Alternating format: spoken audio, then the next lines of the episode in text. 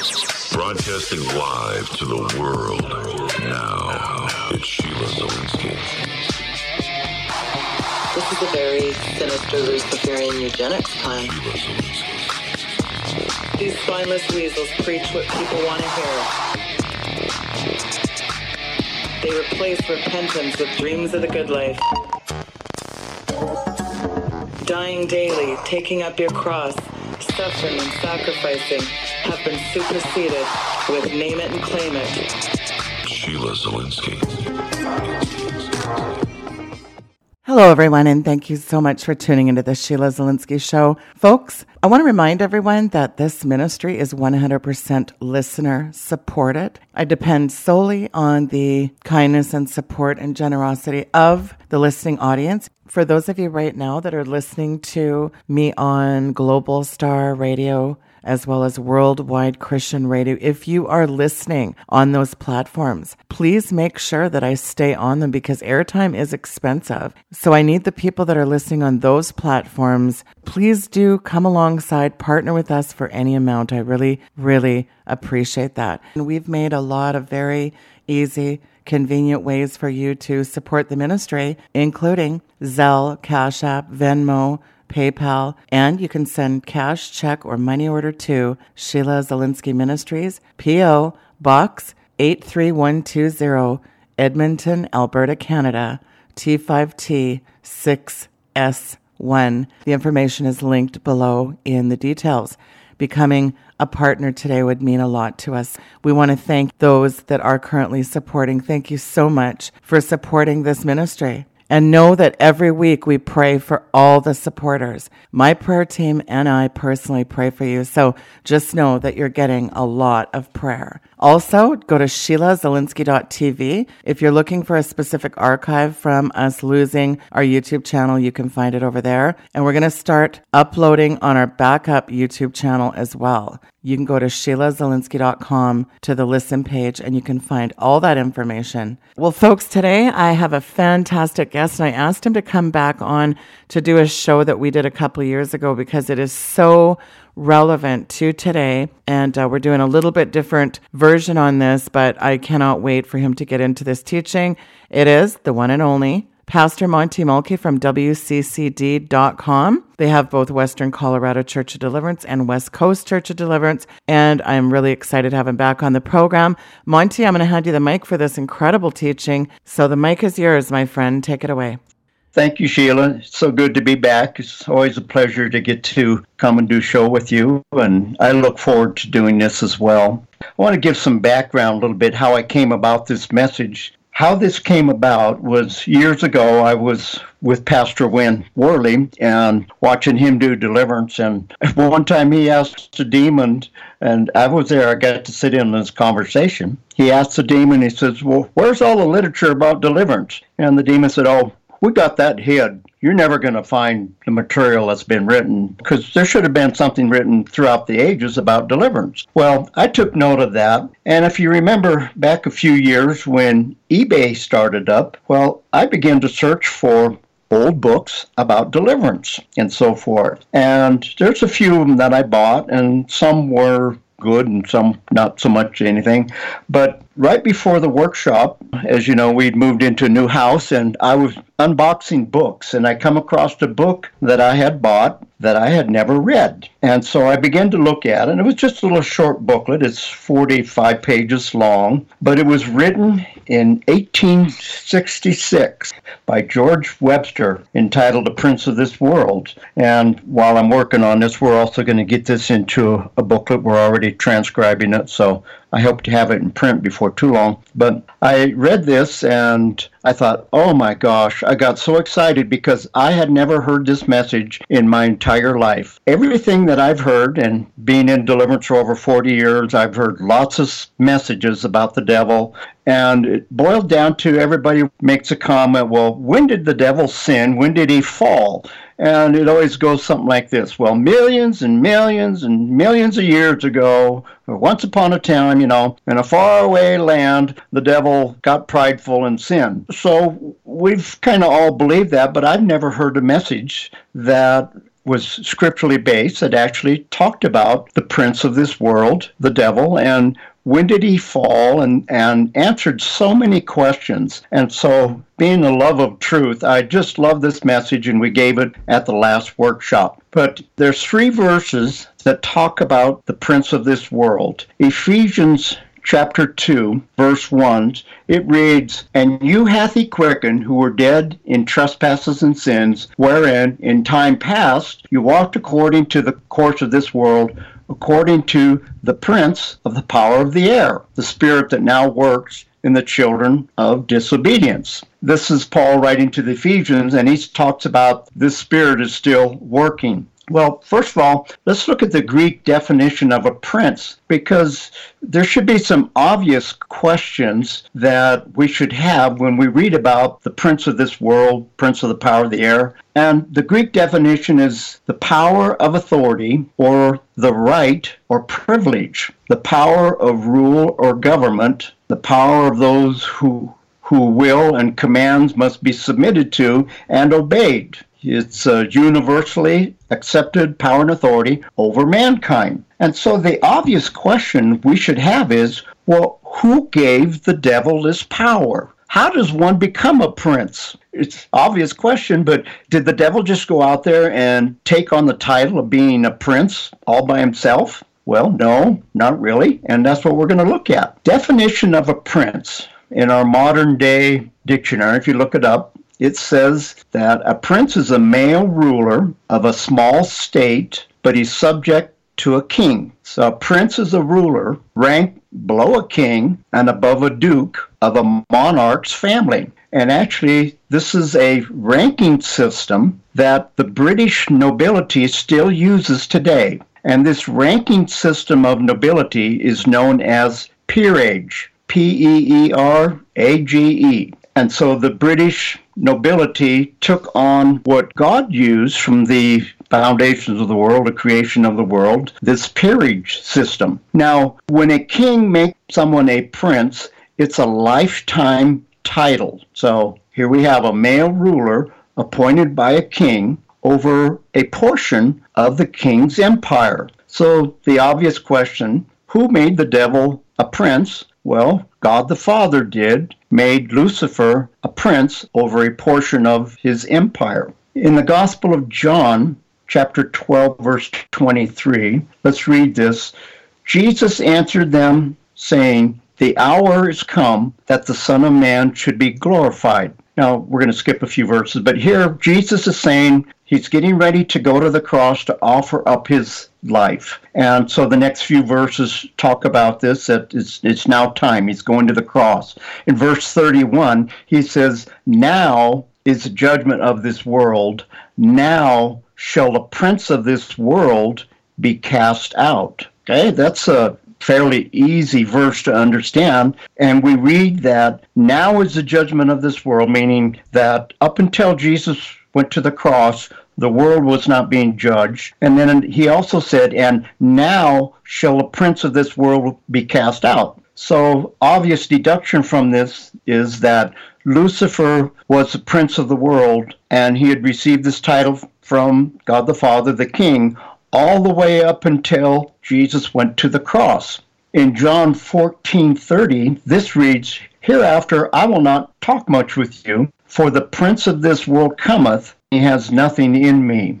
And it's mentioned again in John 16 11, talk about judgment, because the prince of this world is judge. Okay, so let's look at this. Jesus is bearing witness to the fact that Satan, the devil, Lucifer, whatever title you want to give, was made prince of this world. Now, it's not a title that Satan took on himself because Jesus himself says Satan is the prince of this world and he was made prince by God the Father. Second Corinthians 4 4 also gives us another glimpse of this. And it says, In whom the God of this world hath blinded the minds of them which believe not, lest the light of the glorious gospel of Christ, who is the image of God, should shine unto them. The God of this world, meaning Satan or Lucifer, And we also see in Second Corinthians that even though Jesus has gone to the cross and gave his life, we still see that the God of this world, the prince of this world, still has incredible power and authority.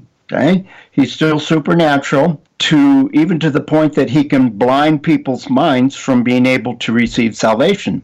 So back in John, Jesus is announcing a great conflict of evil just prior to his going to the cross. And his wordage now is the judgment. What does that mean? Okay, well, it means Satan was appointed prince over the earth by the king, God the Father, until he was unseated by Jesus at the cross. So now, now at last, after so many ages of evil rulership, the judgment of this world, of which our Redeemer speaks about, is concerning who shall control this world. And so we're looking at basically who is and who is not the true prince of this world, or who is and who is not to be cast out. So we have a history proceeding is implied by the words now is. So all of the history before Jesus said that means that Satan, Lucifer, was the prince of this world. Follow me with some verses and I'll explain as we keep going along. John 12, 26. Let's read this verse. I'm filling in in between now where we read before.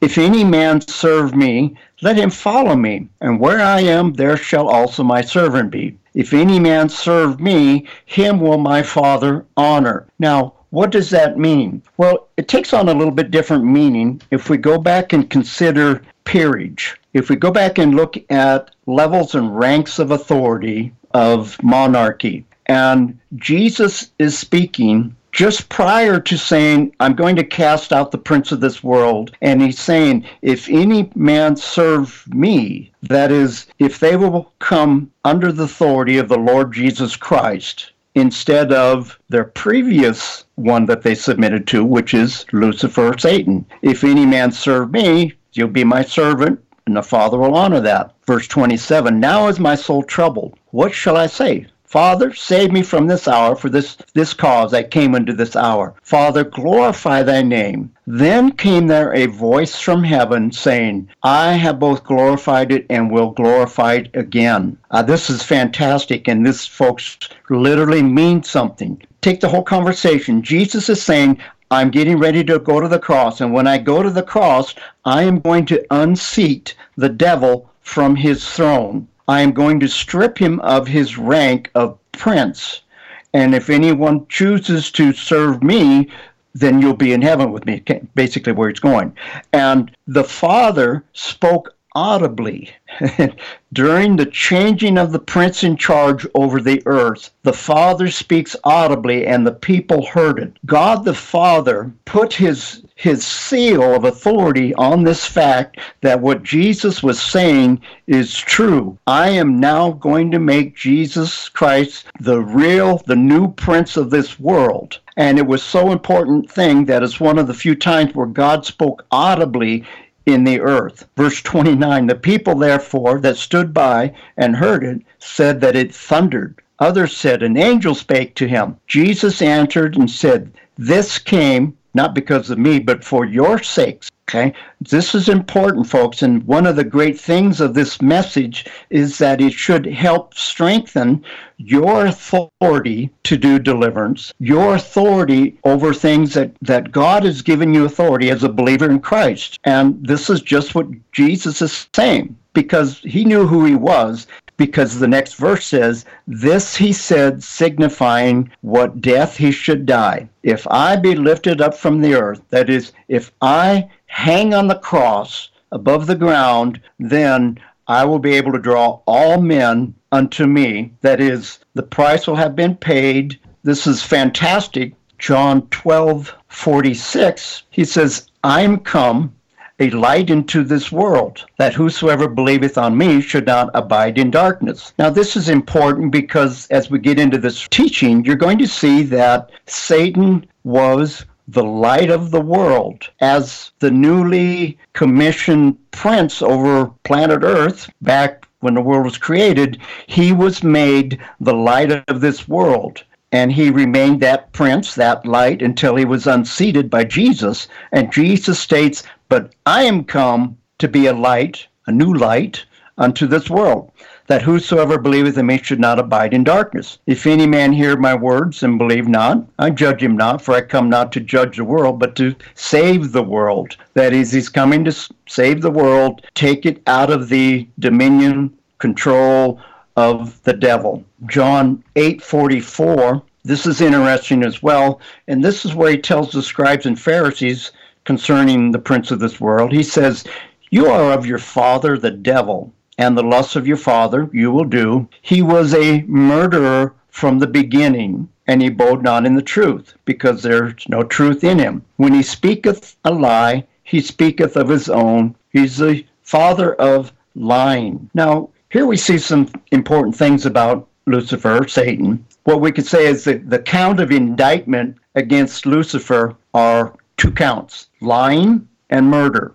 And it's said in terms of the lying that he is the father of it. So he's he's not branded as a common liar, but the father or the inventor of lying. Okay, so some point in history there was no lying there was no murder. It says he was a murderer from the beginning. Well, many people read that millions and millions of years ago, but that's not what it means. He was a murderer from the beginning. What beginning? When he was made prince of the world. So we all know that Satan did, in plain terms, lay claim to the principality of this world. Follow me to Matthew chapter 4, verse 5. And here we have the temptations of Jesus by Satan. Verse 5 says, The devil took him up into the holy city and set him on a pinnacle of the temple. And he said unto him, If thou be the Son of God, cast thyself down, for it is written, He shall give his angels charge concerning thee, and in their hands they shall bear thee up, lest at any time thou dash thy foot against a stone. Jesus said unto him,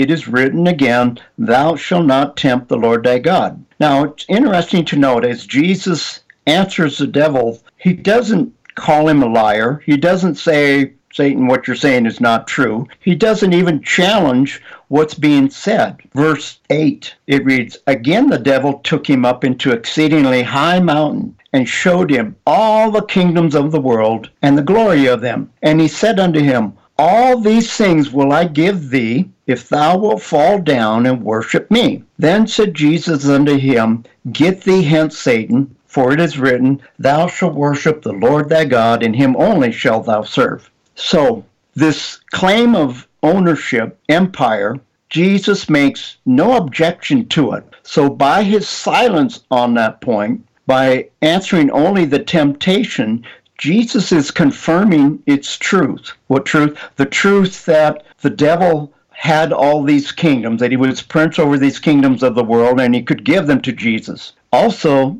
we see here that the intent of Jesus was to come and to cast out the prince of this world. How can one be cast out of an official position that he was never in? Okay, um, I think I need to repeat that because that went over your head.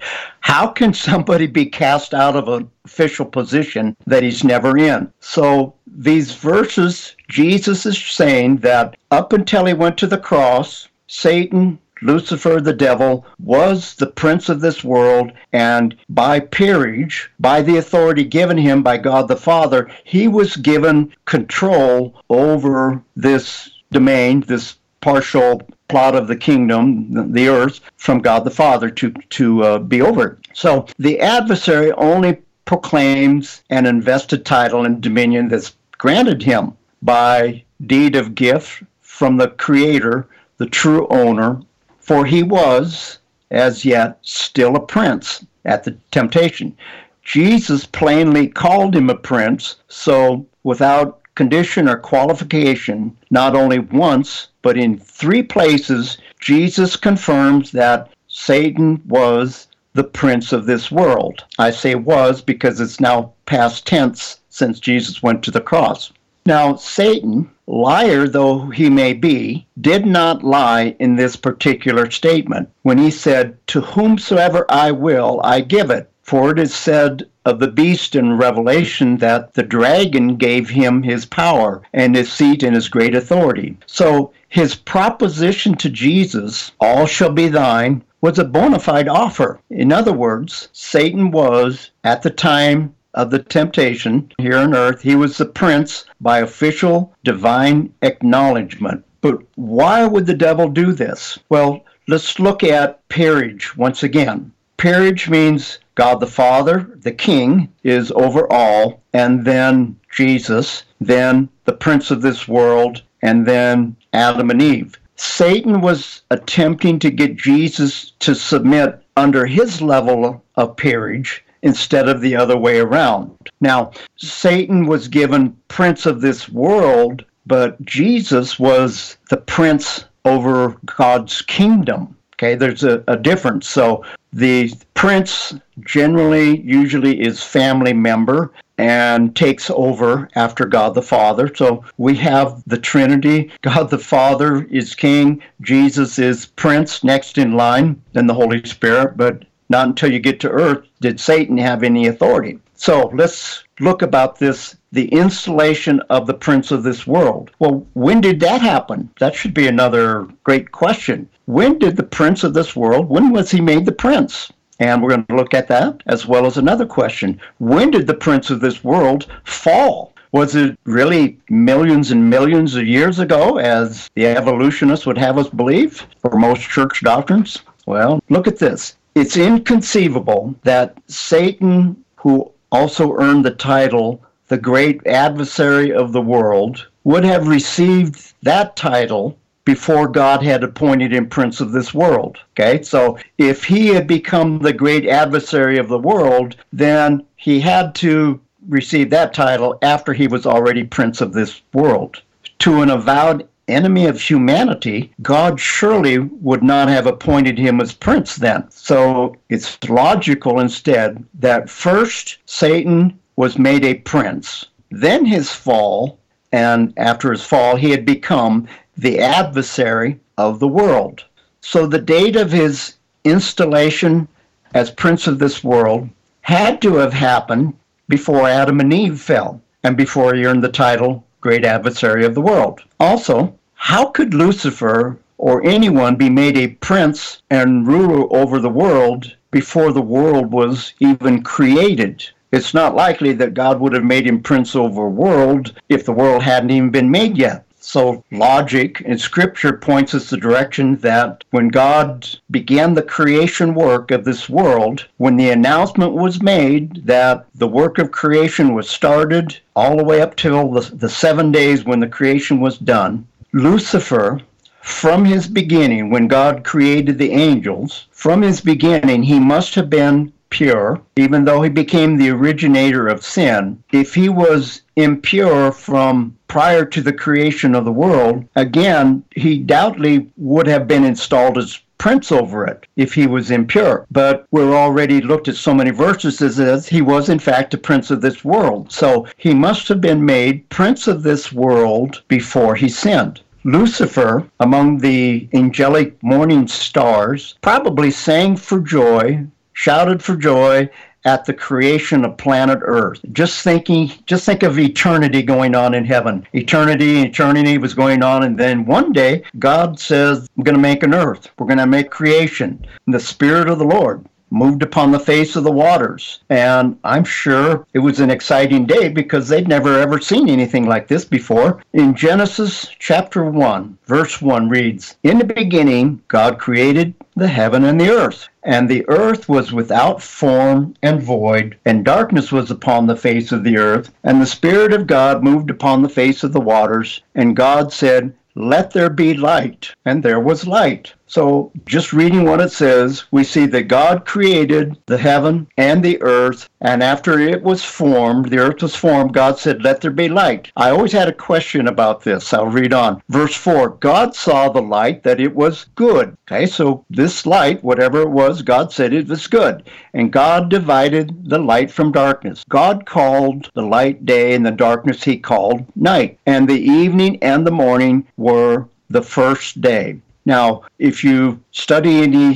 Hebrew, this is an absolute that this was day one, the very first day. And scripture says this the first day God made heaven and earth and a light. So there was a light over the world. Now, bear in mind that this light that was light enough to be called day was there before God made the sun. Okay? Genesis 1:14. Let's continue. God said, "Let there be lights in the firmament of the heaven to divide the day from the night, and let them be for signs, seasons, for days and years, and let them be for lights in the firmament of the heaven to give light upon the earth." And it was so. And God made two great lights, the greater light to rule the day, and the lesser light to rule the night. Now, this is not the same light that he made on day 1 because this is a different day. And every day of creation, God specifically did something each and every day. So stay with me. He made a greater light and a lesser light, and he made the stars also.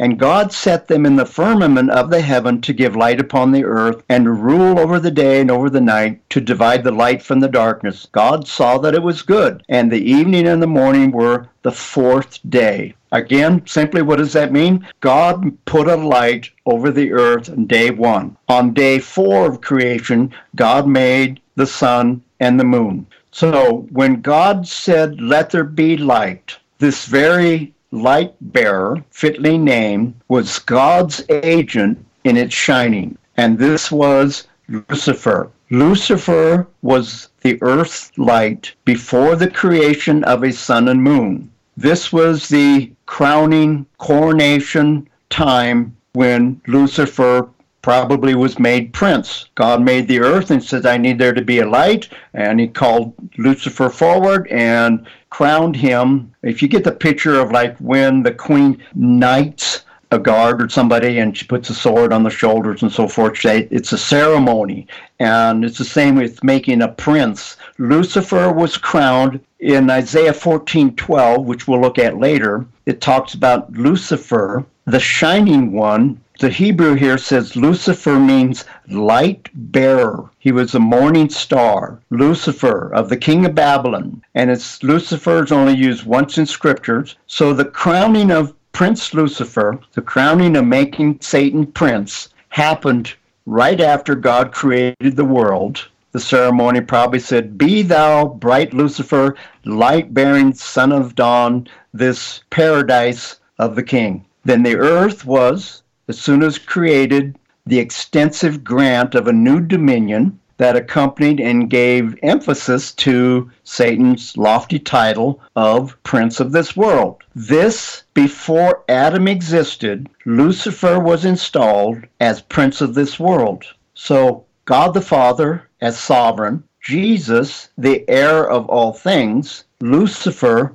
a prince over God's creation of earth and over Adam, who was to come next. So at this time, day one of creation, two things are established. As a subordinate ruler, a prince with delegated power, he could only be involved in with malfeasance only in the administration of his own province. Now, let me explain that. And that means a wrongdoing or misconduct, especially by a public official. So when did Satan sin? Well, he didn't sin. He didn't fall before he was made prince, and he could only be charged with malfeasance with the administration over his own province.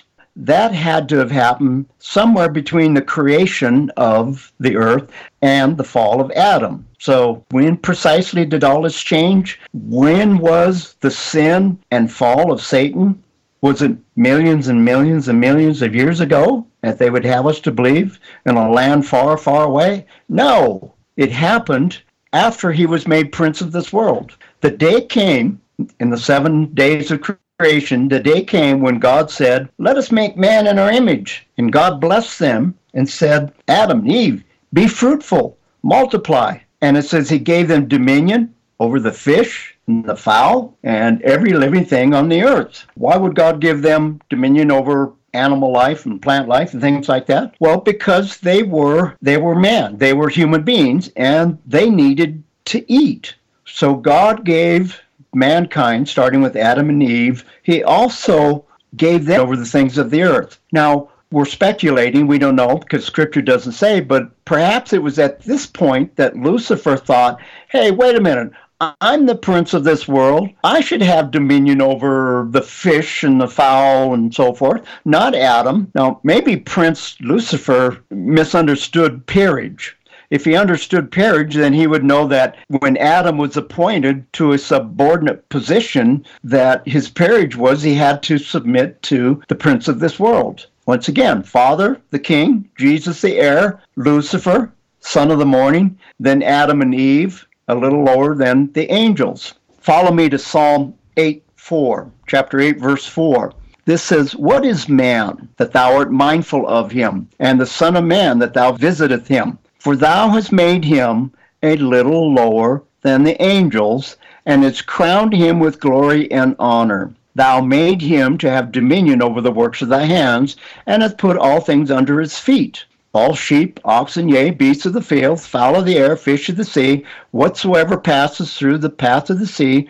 O Lord our Lord, how excellent is thy name in all the earth. Now, this is before Jesus goes to the cross, but it tells us that in peerage, Adam and Eve, or all mankind, they too were crowned they received a crown of glory and honor. They too were given dominion, food, fowl, and so forth. And in other words, they were to be responsible for the things of the earth. So Adam's dominion, though expressly limited in terms of grant, is to the material creation. And notice that it says that mankind, beginning with Adam and Eve, they were crowned with glory and honor. So they too had a ceremony of crowning, uh, crowning ordination time where they were given authority. Who gave man authority over the things of earth? God the Father did. Why would Lucifer have an occasion to quarrel over any dominion that God the Father, the King, gave to mankind? Because, I mean, what was Satan going to do with a fish anyway? He didn't need to eat. Adam and Eve needed to have dominion because they needed to eat and live, clothe on this earth, but Satan didn't have this. Adam, we're seeing, was still lower in the scale of power and intelligence. He was basically appointed steward of the household to deal with material at hand, to subdue, beautify, etc., things of that sort. It would be needful of Adam to render and give account to his prince. Who was his prince? Well, Satan was. Satan, the prince of this world. And so he had to bow to or submit to that prince because Satan was next in line, and then Jesus, and then the Father. But since Lucifer fell, and since the death of Jesus Christ on the cross, that link was broke, and man's accountability now is to Christ. So we've looked at the sin, the fall, the motive. Adam's fall was also Satan's fall. Turn with to Genesis chapter 3, verse 13 with me. This reads The Lord God said unto woman, What is this that thou hast done? And the woman said, The serpent beguiled me, and I did eat. Well, you know, we always had this question why did she listen to the devil saying, Oh, you can eat of that tree? It's okay. God the father didn't mean it that way and he deceived her. Why was she listening to the devil? Because they were in submission to the devil, who was the prince of this world, and they probably had, prior to this time of eating of the tree, they probably had multiple conversations. It was a common, ordinary thing. She didn't see anything wrong. And so, verse 14, the Lord God said to the serpent, Because thou hast done this, thou art cursed above all cattle, and above every beast of the field. And upon thy belly shalt thou go, and dust shalt thou eat all the days of thy life. And I will put enmity between thee and the woman, and between thy seed, her seed, it shall bruise thy head, and thou shalt bruise his heel. Okay, we see so much in here that just goes over our, our head when we read it. Satan was not cursed by God until after he made Adam and Eve sin, beguile them to eat of the fruit of the tree. So, up until this point, Satan had not fallen. He had not sinned. He had not done anything. And notice it also says, verse 15, and I will put enmity, hatred, or a split, a relational split, hatred between Satan and mankind. So, until Adam and Eve ate of the tree, and until after God cursed him, there was no enmity between Satan and mankind. So, Satan could not have been the adversary of the world because that's where this happened. So, at this time, meaning that hatred, a breach in relationships that wasn't there before happened. Prior to the eating of the tree, they were on friendly speaking terms with the devil, directly submitted to Satan, the prince of this world, their superior, supernatural in power and wisdom, and they had no reason to doubt or understand his treachery against the sovereign God. Still with me, folks? Turn to Isaiah 14:12 here we read a little bit more because see all of scriptures paints this picture that i'm giving to you today chapter 14 verse 12 how art thou fallen from heaven o lucifer son of the morning how art thou cut down to the ground which did weaken the nations for thou hast said in thy heart i will ascend into heaven i will exalt my throne in heaven above the stars of god I will sit also upon the mount of the congregation in the sides of the north. I will ascend above the heights of the clouds. I will be like the Most High. Yet thou shalt be brought down to hell, or translated Sheol. Luke 10 18. He said unto them, Jesus speaking, I beheld Satan as lightning fall from heaven. So there's more scripture concerning Lucifer and his removal from office. 1 John 3 8 tells us, He that committeth sin is of the devil, for the devil sinneth from the beginning, from the creation, from the temptation in the garden. For this purpose the Son of God was manifested, that he might destroy the works of the devil. So there was a future plan made by God to take back the kingdom of this world from Lucifer and give it to his son Jesus. So, this message, the good news, is that Jesus going to the cross was to restore mankind's fallen position again, restored to our heavenly position. So when Jesus died on the cross, Lucifer's position was stripped from him, and man was crowned and placed in the peerage above Satan and above angels. Revelation 12:9 reads, "The great dragon was cast out, the old serpent called the devil, Satan, which deceives the whole world.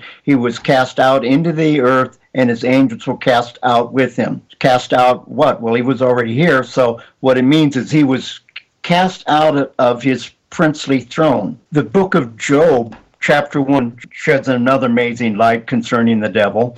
When the Lord said unto Satan, Whence comest thou? Satan answered the Lord and said, Oh, from going to and fro in the earth, from walking up and down in it. So in the days of Job, Satan is still prince of this world.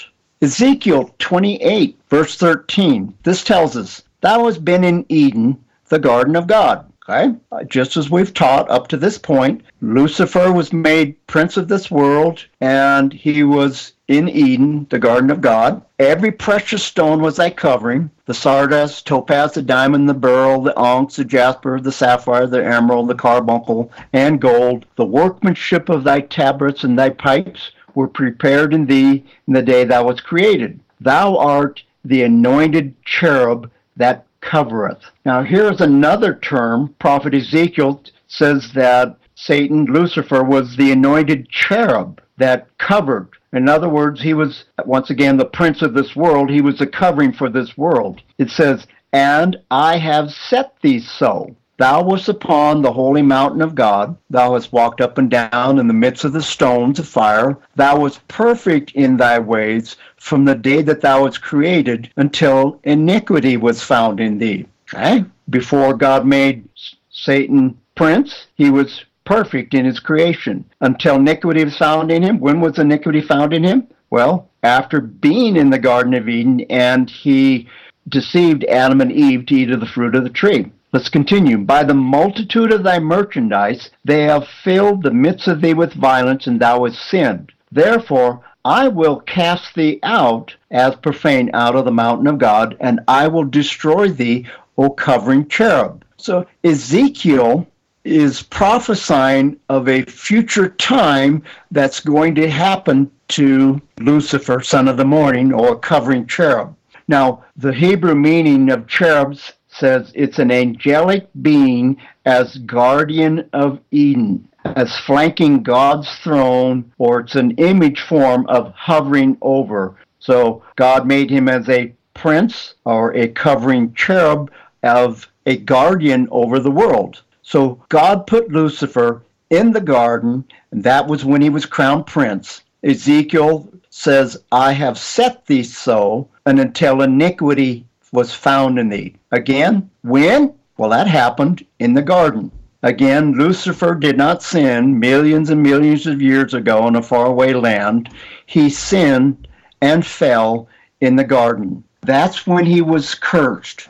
He was not cursed prior to that because he was perfect in his creation. God cursed him when he fell. Genesis 3:24. So he drove out man and he placed at the east of the Garden of Eden cherubims and a flaming sword which turned every way keep the way of the tree of life. So at that time, God drove Adam and Eve out of the garden. And it's interesting to note that we don't see or read anywhere that Lucifer was driven out of the Garden of Eden. It just says that he was cursed. In fact, he wasn't even stripped of his title of prince. Remember, to become a prince, if you were appointed, was a lifetime title. And so it wasn't something that was very easily taken away from. And it required a lot of doing. And that's when the Father spoke audibly. Jesus gave up his life as a sacrifice for mankind to redeem or to buy us back from the hands of the devil.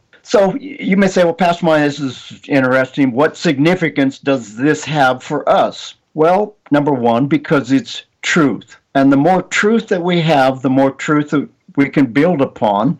And when I found this booklet and I read this, I mean, I got so excited. I mean, tears come to my eyes. I thought, you know, I've listened to messages for all my life. I have never, ever heard this message or even seen this in Scripture. I was taught that Lucifer sinned way back in time somewhere before earth was ever created and he he fell then but not so. Lucifer was prince over Adam and Eve when he caused them to sin against the Father. Again, Ezekiel is prophesying about the coming fall of Lucifer's reign while he's still crowned as prince of this world. So the judgment seat has yet to happen the judgment seat where Lucifer's final sentence, sentence is to happen, and that's when he's cast into the lake of fire. That will happen at the judgment seat of the throne, which is yet to happen. So, summing things up, Jesus came to earth, offered up his life as a sacrifice to us, and he has changed the peerage for mankind.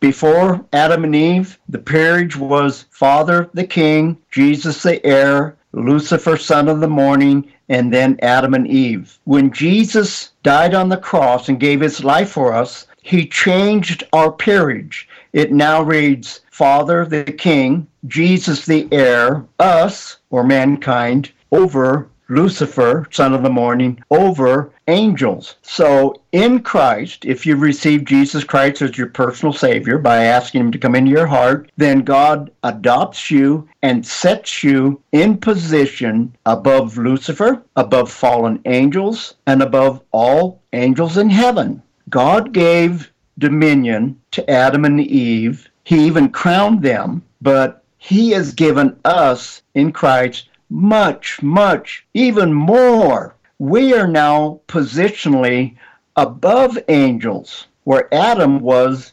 underneath angels. Ephesians chapter 2, verse 4. You should be really getting excited to this point. God, who is rich in mercy, for his great love wherein he loved us, even when we were dead in sins, has quickened us together with Christ. By grace are you saved, and hath raised us up together and made us set together in heavenly places in Christ Jesus. Ooh, hallelujah. If you receive Christ as your Savior, then you are crowned and are placed in the peerage above Satan and all angels. Hebrews 3 1 reads, Wherefore, holy brethren, partakers of the heavenly calling, consider the apostle and high priest of our confession, Christ Jesus. So, folks, if you've become a Christian, we've been crowned. We have been given spiritual position in the heavenly peerage, in the Father's kingdom. Whereas before, you were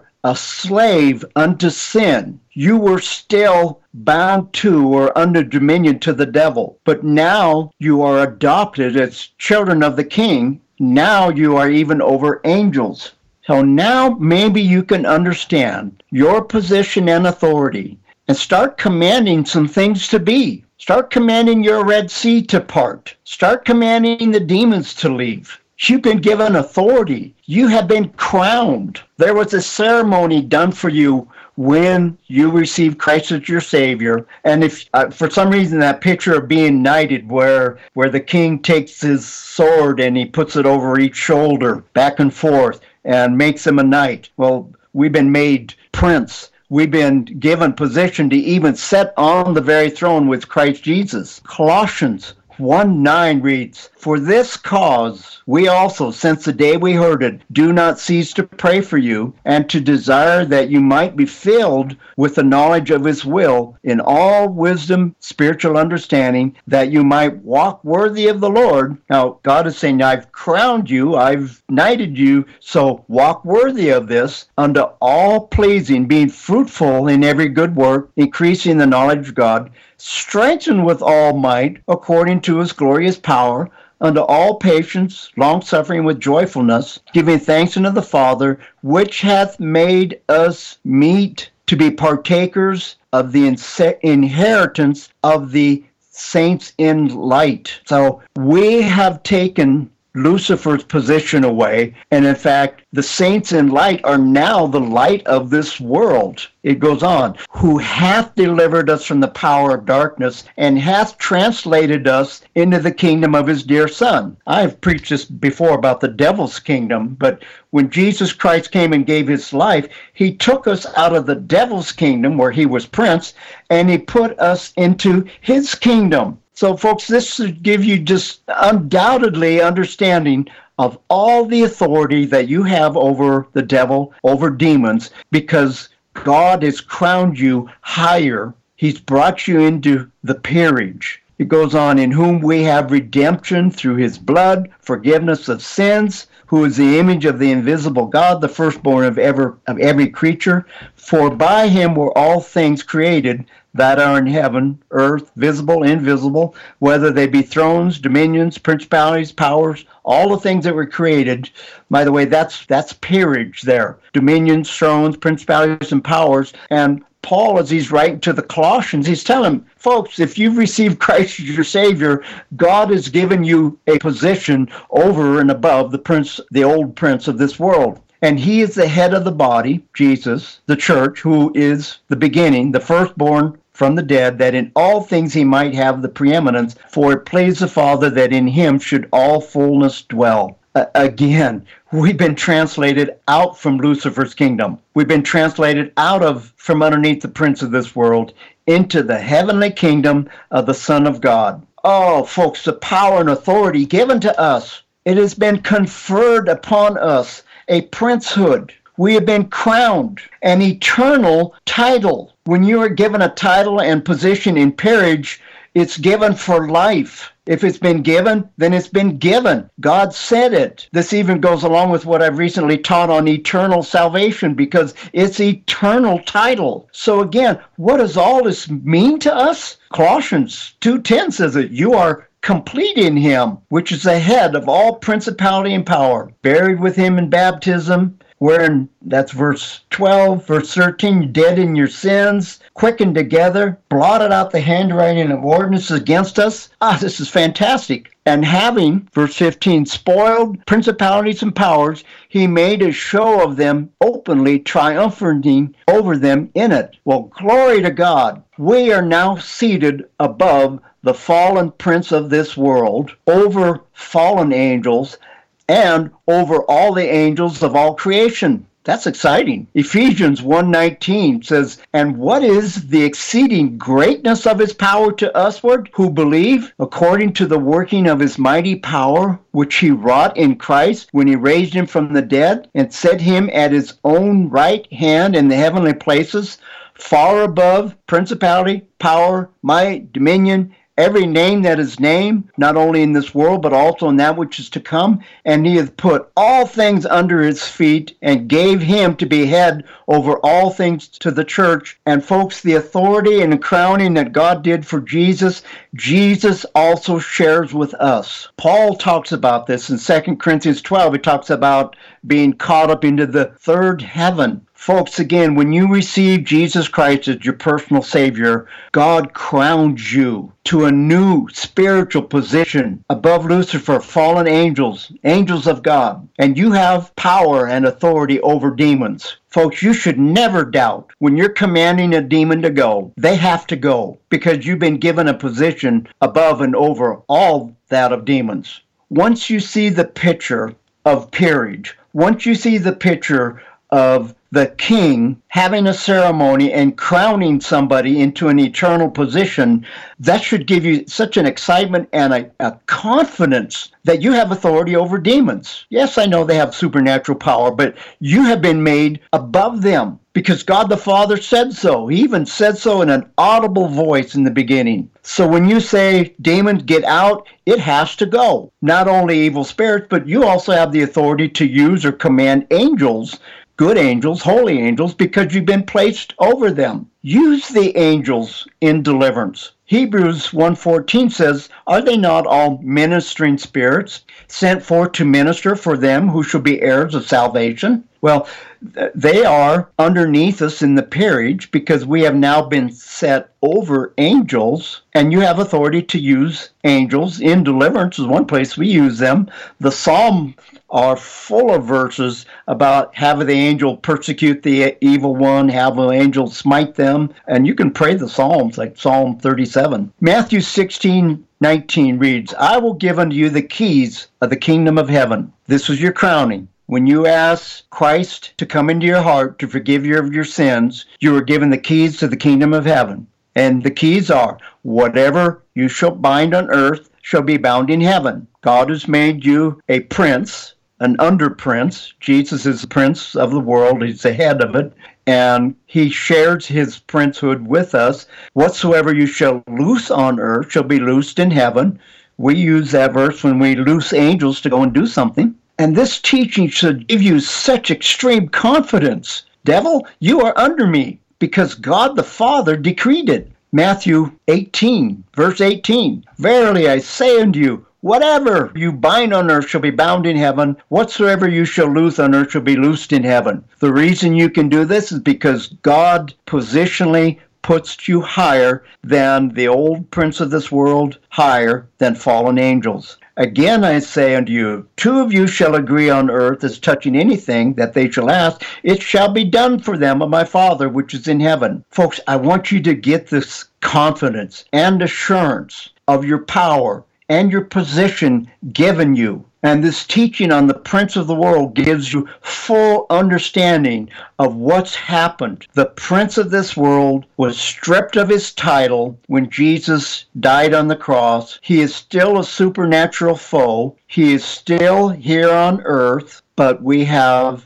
delegated power and authority over all the power of the devil. So use it. Should just make you fall deeper and deeper in love with Jesus. Folks, this is a great time to actually do some deliverance. Let's take authority over the power of the enemy and do some deliverance. I'm going to do a group deliverance, and all you have to do is agree with me. Let's take authority over these demons and just command them to go because demons reside on the inside. They came in before you got saved, and they don't all leave at salvation. So sometimes we have to use our authority and tell them to get out. So, Father, in Jesus' name, we come before you and all those who are listening to the message. If they desire deliverance, Father, we lift them up, Father, and I pray that you begin to deliver them, Father, from all the power of the enemy in Jesus' name. I loose your angels to go now and aid and assist in their deliverance, to bind up every evil spirit and to take them where Jesus would have them to go. I command all the evil spirits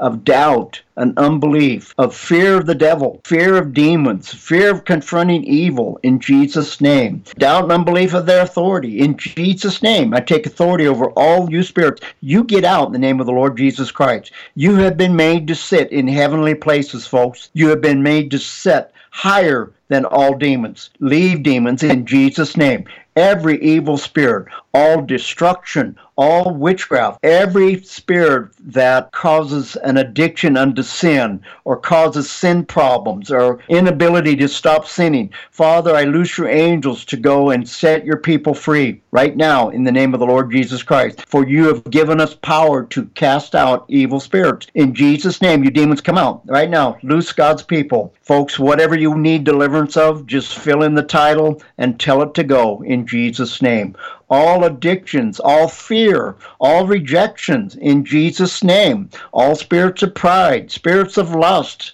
destruction, problems, trouble, poverty, lack, want, need, automatic failure, all the spirits that are causing you to fail and to sin. You get out of God's people now in the name of the Lord Jesus Christ. Loose their money, their finances, their health, and get out in Jesus' name. And Father, I pray that you bless your people. Pray for restoration in their finances. I pray for healing in their body. Cause them to become victorious overcomers in everything in their life, Lord. Teach them, show them, and give them victory in every battle that is before them, Lord. Give them victory in Jesus' name today. And thank you, Lord. Praise the name of Jesus. Hallelujah for giving us authority to cast out evil spirits in Jesus' name. Lord, we thank you for this message. We pray for your spirit to go with it and to help people to see and understand their position in Christ Jesus. And in his name we pray today. Amen and amen. Well, Monty, what an incredible, powerful teaching. Wow. I'm sure people will be just amazed by this. I'm hoping everyone shares this around your social media. Now, in the waning moments, Monty, just tell folks again where they can find all your handiwork. This is important too that you have a Sunday service. Could you just talk briefly about that? Oh, sure, absolutely. Uh, folks, you can find us at www.wcc d.com, West Coast Church of Deliverance. And there we have different material booklets and CDs and so forth. Keep track because I also hope to put this teaching on the Prince of this world into a booklet and we'll try to get it available as soon as possible so many people that don't have a deliverance church or anywhere to go to learn more about deliverance. So we made it so that people can log into our church service and they're more welcome to join us. At the bottom of the first page, there's a link for conference call and it gives you the directions on how you can link in and you can listen. It's just audio, not video. You can listen to our Sunday morning services at 11 a.m. Mountain Standard Time, Montrose, Colorado. So you'll have to find out what that time is in your time zone, and you're welcome to join and listen in to the services. And we try to always do a, a certain measure of deliverance, so you might get some real good deliverance. Be surprised what happens from Sunday to Sunday. Absolutely recommend it. I, I myself tune in there when I can. I really can't say enough about West Coast Church of Deliverance, Monty. You know that deliverance is really not being taught. I think that what you offer there is just priceless for people. So thank you again for your ministry, Monty, and thank you for coming on the show. Oh, you're welcome. Thanks for having me, Sheila. And it was an, an honor and a joy to, to get to be on your show again. Look forward to talking with you again. Amen. Folks, that was Monty Mulkey. His information is linked below in the description. I hope you were very blessed by this show. Thank you for tuning in. We'll see you real soon. Good night, and God bless you.